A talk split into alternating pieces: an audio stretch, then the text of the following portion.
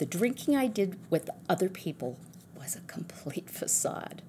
My real drinking waited for me late at night and at home. The consequences of my drinking were there if you knew what to look for, but no one ever did.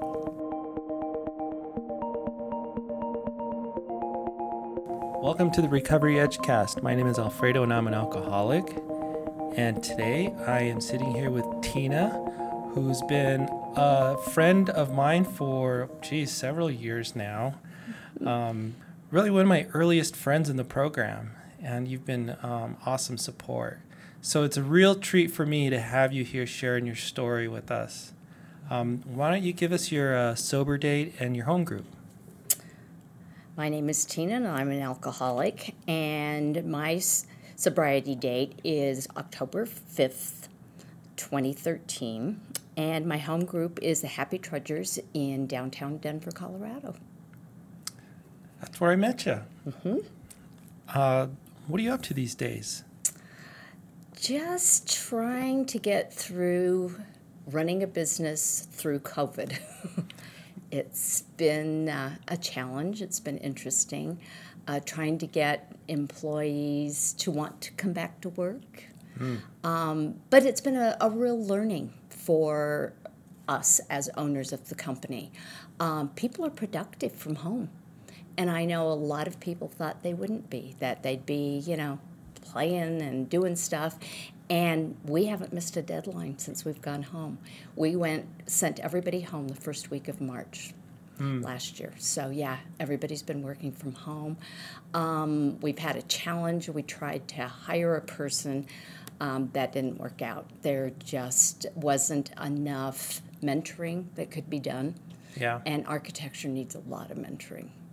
So, Yeah, we're in the office today and it's empty. It's like a ghost town in here. But out there, it's starting to get a little bit more live.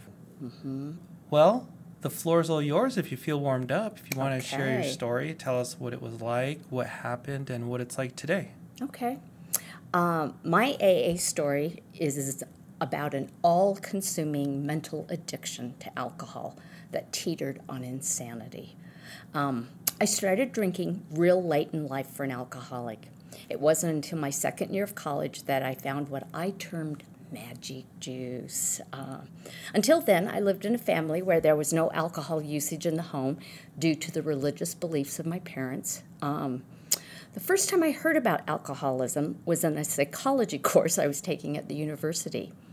During that study, it was suggested that the students visit an open meeting of AA to get a better understanding about a 12 step program. There I learned that one sure way of knowing you were an alcoholic was that you experienced blackouts, and they described those blackouts. I also realized that alcoholism affected all walks of life. There was a couple of cops there. There were there was a couple of doctors. Um, there was even faculty members from our university, and I was shocked by that. Um, a year later, I found myself sitting around a campfire, and bottles of wine were being passed around. I didn't particularly like the taste, but boy, I loved the calming effect of it. It put me almost immediately into a meditative state. The flames of the fire were mesmerizing. I don't really remember the rest of the night. Somehow, I got back to my dorm room and I woke up in my bed, but it was very disorienting. I had no memory of the evening before. At breakfast, I listened to my roommates kind of talk about what had happened and how we got home. Turns out some guys gave us rides back to the dorm. Um, but the word blackout kept coming back to me from what I had heard in AA. So I realized early on I must be an alcoholic since I had a blackout. I started drinking, but very controlled. I noticed that drinking just a couple of glasses of magic juice were amazing. I am a bit of an introvert, but after drinking, I would feel my inhibitions melt away. I was smarter, better able to communicate my ideas to strangers. I was more creative. I could solve really complex problems easily. I could work a ton of hours and get so much done. I was witty and I was able to communicate with boys more easily. I had a new life strategy. I had to find a way of incorporating drinking into my life without blacking out. At the university, I was a communications major and was a teaching assistant with the university debate team. Most of the debaters I knew were my old high school buddies. We were a close knit group and we traveled around the country together attending debate tournaments at various universities. I had what many referred to as a hollow leg. I could drink so much alcohol. I could drink every debater under the table. It was amazing. I could party into the wee or hours of the morning with all of the guys. Um, and then I'd be waking up the next morning, knocking on the doors, telling them it was time to go. Go, go, go. That was me. My stamina was legendary among the debate team. What no one knew but me was that I didn't remember the night before. Somehow, I got back to my hotel room. I was undressed and in my bed. I trusted these guys and they took care of me. Anyway, I think they did. Never knew, not sure. I was like the ever ready bunny, always moving, always producing, always creating, doing, doing, doing. That was me. After graduating from the university, I enrolled in an educational master's psychology program. I married a graduate student upon our respective graduations. He joined the military to become a pilot. The military life comprised of hard work and hard drinking. There was booze everywhere. There was Friday night at the O Club. There were squadron parties, keggers, officers' wives' clubs parties, promotion parties, change of command party, party, party, alcohol, alcohol. And it was cheap. We got to buy it cheap at the package store. Alcohol was central to all of the gatherings. But even though it was central to all of the gatherings, I began to realize people drank different than me. People drank one or two drinks, one or two beers, and that was it. I could drink like the guys, but that was really frowned upon. I was supposed to drink like a lady. That is when I adopted the perfect officer's wife persona. In public, I drank like a lady. I had my one drink or two drinks, and that was it. I learned to hide my drinking. I just had to wait till all the amateurs were done, and then I could drink at home the way I wanted to drink. I drank alone and in the confines of my own home with complete abandonment. I never wanted anyone to know how much I was drinking. I hid my drinking for years, disposing of the extra empty bottles in the morning when I walked the dog.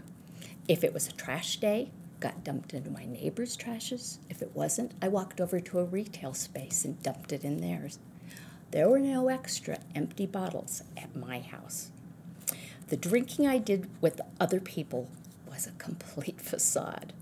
My real drinking waited for me late at night and at home. The consequences of my drinking were there if you knew what to look for, but no one ever did. I became the perfect officer's wife. In our home, I was the perfect hostess. I found unusual cocktails for the hors d'oeuvres, special wines, European beers for the entree, and special wines paired perfectly to my desserts. Friends always called to get my recipes after they wanted to know those new cocktails I was serving. What I was really doing was making sure there was plenty of open bottles at the end of the soiree. So after everybody would leave, I'd pack my husband up to his bed and tell him I was going to clean up. And then I would drink all the extra wine that was left. I would drink myself to oblivion. And I don't know how, But my house would be clean in the morning, all the bottles would be gone, and I usually was found asleep on the couch downstairs. Now, I wasn't asleep. We all know I was coming to when my husband would come down. He would look around and just thank me. Oh my God, I can't believe you got this all cleaned up. What a liar I was. Okay, fast forward to two children, 10 years of living abroad in Germany and coming home to America, and a, a divorce. Once I was no longer part of the military family, I had no excuses for wining and dining and having all these wonderful dinner parties in my home. No big parties to host. The reality was, I had two kids to raise. Their welfare now depended on me. The kids were getting older, and I couldn't just put them to bed and get drunk. What if they needed me and they couldn't rouse me in the middle of the night? I was now a single parent. Their dad had just received orders to go back to Europe. There was just no alone time. There was nothing I could do. I felt trapped. I had to do something. And the reality was, I had to stop drinking. So I found an AA meeting and I finally got off the magic juice. I stayed sober for three years. AA was really different back then. There was a big emphasis on how much you drank before you came into the rooms. The old timers always pointed out to me that I hadn't drunk enough, that my consequences weren't severe enough, um, I hadn't lost enough in life. You know what? they started planting little seeds. And those seeds of doubt that they planted began to germinate and they started to grow. And after three years, I began to see only differences in the room. The old timers, maybe they were right. I hadn't lost a job. I hadn't lost a house, a car. I never went to rehab. I had custody of my two children. Would my husband have given them custody to me if I was a drunk or an alcoholic? I never had the shakes. When I stopped drinking, I wasn't confused. I didn't hallucinate. No symptoms of delirium tremens. I began to question you know what? Maybe I just drank heavily. Maybe I really wasn't an alcoholic. So, after careful thought, and consideration, I told my sponsor and I announced to my home group that I was leaving the AA program. They agreed, but did say if I ever thought I was an alcoholic to come back. So I said, bye bye, AA. Now, my story is not in the big book of Alcoholics Anonymous. I did not start off where I left. I didn't even drink for months after I left the program. Um, I didn't think about alcohol. I was out of the habit of it. It was out of my awareness. And I was busy with my professional life and my kids' social activities. Uh, just so much going on. Just wasn't interested in alcohol again. But I wasn't going to AA either. But my first drink did come on December 31st, 1999. The world was speculating and wondering about Y2K. What was the morning going to bring? I had my first glass of champagne toasting in the new decade. We, I had met a man. He seemed special. I liked him. We each had a glass, and then we corked the remainder of the bottle. I had never corked a bottle of anything in my life. But I took the opportunity to explain to this new man that I'd been in AA for three years and that I had a problem with alcohol in the past. I didn't know if I had a problem today. But I told him the whole story, and I told him if I was an alcoholic, that I probably wouldn't recognize it, and that he might need to bring it to my attention if he ever saw alcoholic behavior. He said he would. The next 17 years started off slow. It was all about controlled drinking, but it was mentally exhausting. I limited myself to two glasses of wine and would literally pour out the rest of the bottle down the drain, not to have a third. I've always said I'm a lazy drunk. I won't open a new bottle. I won't, if I'm out, I won't get in my car and go get more. I'm just a lazy drunk. If I can't pour it out of the bottle, I'm done. Um, I no longer bothered with special cocktails only. There were no more special cocktail recipes. I went for the hard stuff a good scotch, gin. Um, and I decided that I would switch from wine and have just liquor. And so I was only going to, I knew it was stronger, so I was only going to have one glass. But over the years, the number of ounces in that glass kept going up, up, up. And towards the end, there was probably eight to 10 ounces of pure alcohol over ice in my glass. But I only had one. We called it the Salazar pour. So you had to be careful if I poured you a drink because you could get really, really drunk on just one drink. Towards the end um, of my drinking, I was getting really tired and exhausted of constantly trying to regulate how much I was consuming. I also began to notice alcohol was always on my mind. And I got into this horrible cycle where I would come to in the morning and I would chastise myself for having drunk that night. And then I would ask God to help me not drink today. And I would swear I was not going to drink. And then all day long, thoughts of alcohol were circling round and round in my head.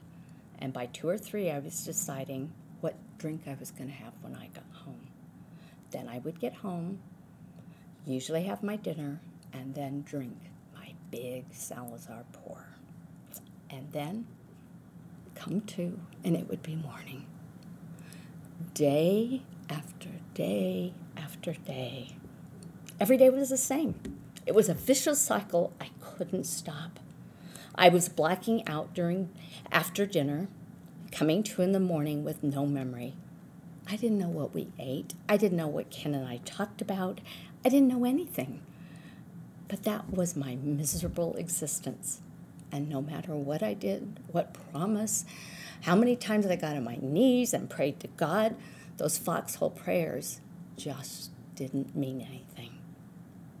One Friday, as I was pouring my drink, my husband reminded me of the conversation that we'd had on December 31st, 1999. He said, You asked me to remind you if I thought you were an alcoholic. This is that reminder. Oh, I was pissed. oh my God, I was furious with him. I started crying, but I didn't pour my drink. I went down to the computer and I looked up AA in Colorado. I found a meeting, Happy Trudgers. It was only a few blocks away from my Denver office. They met at 12 o'clock noon on weekdays. I didn't drink all weekend in anticipation of that Monday meeting. I was relieved, in a way, to get off of the merry-go-round. I was so beaten. I was exhausted, and I was desperate to not drink. Because of my first experience with AA, I expected I was going to have to defend why I was there. I'd have to explain why I didn't come from a rehab center. Um, as I was coming down the steps of the church, I heard laughter coming from the room. And oh my God, it pissed me off. How could these people be laughing when I was in so much pain? I was barely holding on by my fingertips, and these people were yucking it up. I was so pissed. I didn't even introduce myself as a newcomer. I never did. I cried every day for a week, but I came every day. And the second I'd walk in that door, the tears would start. I remember a young woman raising her hand that she could sponsor. So I literally walked across the room to her and I said, Will you be my sponsor? We started doing the work. Um, the second time in AA was so much harder than the first time. I had the gift of desperation. I may have despised the laughter, but I really wanted what they had. To this day, no one in AA at Happy Trudgers or anyone else has ever suggested that I'm not an alcoholic, and I've never had to defend it. It wasn't how much I drank, but the unhealthy relationship I had with alcohol. My body metabolizes and uses alcohol differently than non alcoholic people. This time around, I didn't let the gender bias of the big book of Alcoholics Anonymous bother me. First time, I had all these sentences and the he's marked out and they would piss me off. This time, mentally, if it was a he, I substituted it for she. Never even bothered me. At meetings this time, I looked for similarities. In the people's shares, I looked for the same thing. The stories may not be the same, but our emotions and our feelings about alcohol were the same. And I wanted sobriety more than I wanted anything else in the world. Unlike the first time, the compulsion to drink was strong. I was promised neutrality would come with the completion of the steps. It didn't. So don't be surprised if you finish the steps and you still want to drink. People said it would pass with time and by doing the work. So I waited for the miracle that they promised me would happen. I didn't know what was going to get me to neutrality. So I immersed myself in the program and I did it all. I completed 90 meetings in 90 days. And then after that, a meeting a day after that. I worked with a sponsor. I took AA meetings into the women's jail. I became a trusted servant in my home group. I did everything asked of me, and still the mental obsession persisted. There were times when I wondered if my higher power was punishing me for leaving AA the first time. Every night, I would ask for neutrality, but knew enough to end my prayer with, Thy will be done, not mine. With the help of my sponsor, I defined my role in the AA journey. My role is to not take that first drink. I can now tell you neutrality finally did come, but it was after 17 months of hard work in the program. It was one of the hardest things I've ever done, but that promised neutrality came. I have a friend in the program. Tom, you were right. Alcohol is now just wallpaper. It's everywhere and I don't even see it. That is when I finally felt the freedom of the AA program. This year, my higher power willing, and if I do my part and not take a first drink, I'll celebrate eight years of sobriety. AA has allowed me to live my life present and in the moment. Sober life isn't all roses, and it's not all thorns. It's just life, and I get to live it until I don't. Thanks. Thank you, Tina. Um, what a great story. And congratulations on your success here. Eight years almost, right? Mm-hmm. Your first marriage, did anybody, or around that time, anyways, did anybody start pinpointing or noticing that your drinking was unusual? Mm-mm. No, it was still under the radar, huh? Still under the radar. Nobody ever, no one has ever said you drink too much until my husband reminded me this um, last time. But nobody, yeah. I mean, I even went, thank God, I came into the program when I did because um, I would get drunk, um, I guess, be the life of the party, take my clothes off, jump in nude to the swimming pool at my cousin's house. Crazy shit. And um, I just couldn't seem to stop. But in those 17 years, I probably only had four or five real drunks. The rest of it was that controlled, ironclad drinking that drove me to the insanity mm-hmm. that I felt.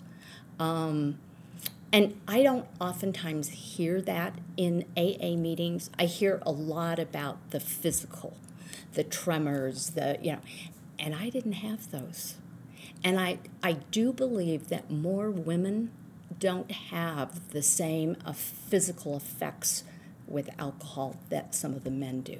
There may be women that do, but a lot of the women talk about the mental obsession more than they talk about the physical.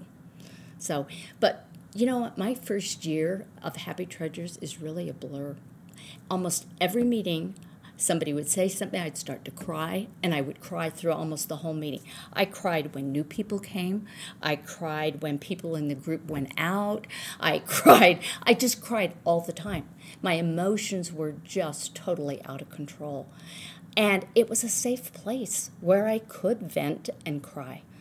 And slowly, slowly I got better. I still cry, still cry a lot, but it, that's good crying. um, that first year, like if you could go back and give yourself a piece of advice, what do you think that would be? Be gentle. Be gentle on yourself. Um, I've always had a high bar for my behavior, for everything. I always had to do everything perfect. And when you're first getting off of alcohol, it's not the time for perfection it's a time for just not drinking. And if that's a success, that warrants congratulations every night when you go to bed without taking a drink. And I think that's something I try to really point out to my sponsees is congratulate yourself we've beat ourselves up for so long, it's almost an ingrained pattern. And I love congratulating myself a little more than beating myself up now. So, December 3rd, 1999, mm-hmm. um, you hadn't had a drink in over three years at that point, right? Mm-hmm. Do you remember how you felt? Did you, were you, did, I guess I'm wondering if you felt like maybe you had betrayed yourself a little, or were you just like, screw it? I loved champagne. Oh my God. champagne. In fact, that's a memory from my first year. Um, I used to walk past the Brown Palace, and the Brown Palace had this champagne bottle that was like three feet tall in the window. And I remember on the way thinking that in my will, I was going to stipulate that I got to have a glass of champagne as I was passing because I loved champagne. And when I took that first sip, those amazing little bubbles up into your nose, it, it was just amazing. I absolutely loved it. And I was shocked when we finished our glass and Ken put the cork in, put the bottle And I had never in my life seen a bottle be recorked in my household. I was just stunned by it. And then when it was out of the room, I just forgot about it. We didn't think about it again. In fact, I don't even remember if that bottle got used or drank, or I have no memory of it. And I just, again, very slow, didn't have a, a, drink probably for another month. And it was just real slow, not anything like people talk about, you know, off to the races. It wasn't for me. It was slow. And sometimes I think the disease knew that that was the way to get me back. If it had been immediate, I probably would have gone back to AA but my disease knew me well enough to go, ooh, I can get her back if we do this slow. If she thinks she's not an alcoholic, I got her. I got her. And that's exactly how it was. Very, very slow. Yeah, the addiction was slower and my life was different. It wasn't so social. There weren't so many parties, so many things that revolved around alcohol. So it was noticeable to have to say, "Oh, do you want to do you want wine or do you want this?" early on. Now, towards the end, once a day I knew I was going to have my drink no matter what. So Um, you help a lot of people these days, from what I gather, anyways, right? How's that working for you? Oh, it's great. I love the sponsees that I have. Um, I love working with them and watching them grow in the program and then watching them become sponsors. It's it's kind of a highlight for me. I really, really enjoy watching people grow. And Alfredo, you're one of those people. I remember when you came into the program, and I remember how you'd beat yourself up and when you would come back and share. Um, and I could see you. I could see the, the sober Alfredo. And it would break my heart. Every time you'd go out, it broke my heart. And I remember how hard you'd beat yourself up, and that tail would be stuck between your legs. Oh yeah, Yeah. I'd be in tears. Uh huh. I did it again. Yep. And I But, um, remember talking to you one day, walking back to our respective offices and saying, Stop using your energy to beat yourself up. Use that energy to not take the first drink. And you looked at me. You're taller than me, and you looked at me like, huh. And I thought, please use the energy to not take the first drink. Because once that first drink has been consumed, Mm-hmm. we can't make decisions after that.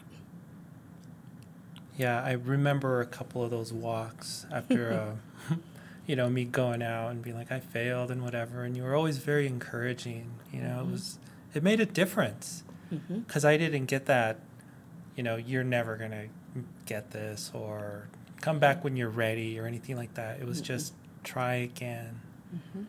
And it was really encouraging and really helped me out a lot. But you know what? That's that we portion of this program. Yeah. We all help each other a lot. You never know when somebody's words are going to have an impact on you. Yeah. And now I get to use, you know, that method with other people. You know, I don't have to be like, dude, just go out and come back. You, you're not going to get this or whatever. Like, like Mhm. I never hear people beat up on others. It's, Mm-mm. it's really special. Yeah. Well, and I don't hear what I heard in St. Louis anymore either about, oh, you didn't drink enough, you haven't Yeah. lost enough. There isn't the same badges that these old timers wear that how much they drank and what mm-hmm. they lost and how many wives they've had. There just isn't that kind of talk anymore. I mean, every once in a while you go to a meeting and there's an, an old timer, you know, sharing that kind of bullshit. But for the most hmm. part, it isn't. I mean, it's really people sharing their hopes and their aspirations. You know, it's it's life. So, if you could summarize your story in like two sentences, how would that read? Wow, two sentences. Um,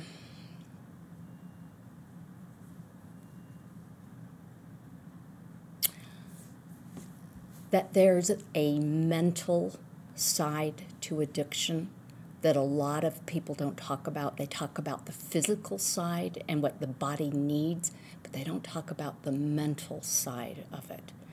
And uh, so it would be girl meets magic juice, girl ends relationships with magic juice, girl finds magic juice again, and then girl ends magic juice again. Thank you, Tina, for sharing your experience, strength, and hope with us on the Recovery Edgecast. And thank you, listeners, for checking us out again. Remember, you can hear more of our episodes at recoveryedgecast.com, also on Spotify, iHeartRadio, Apple Podcasts, and wherever you like to check out your podcasts. Thanks again, and we'll see you next time.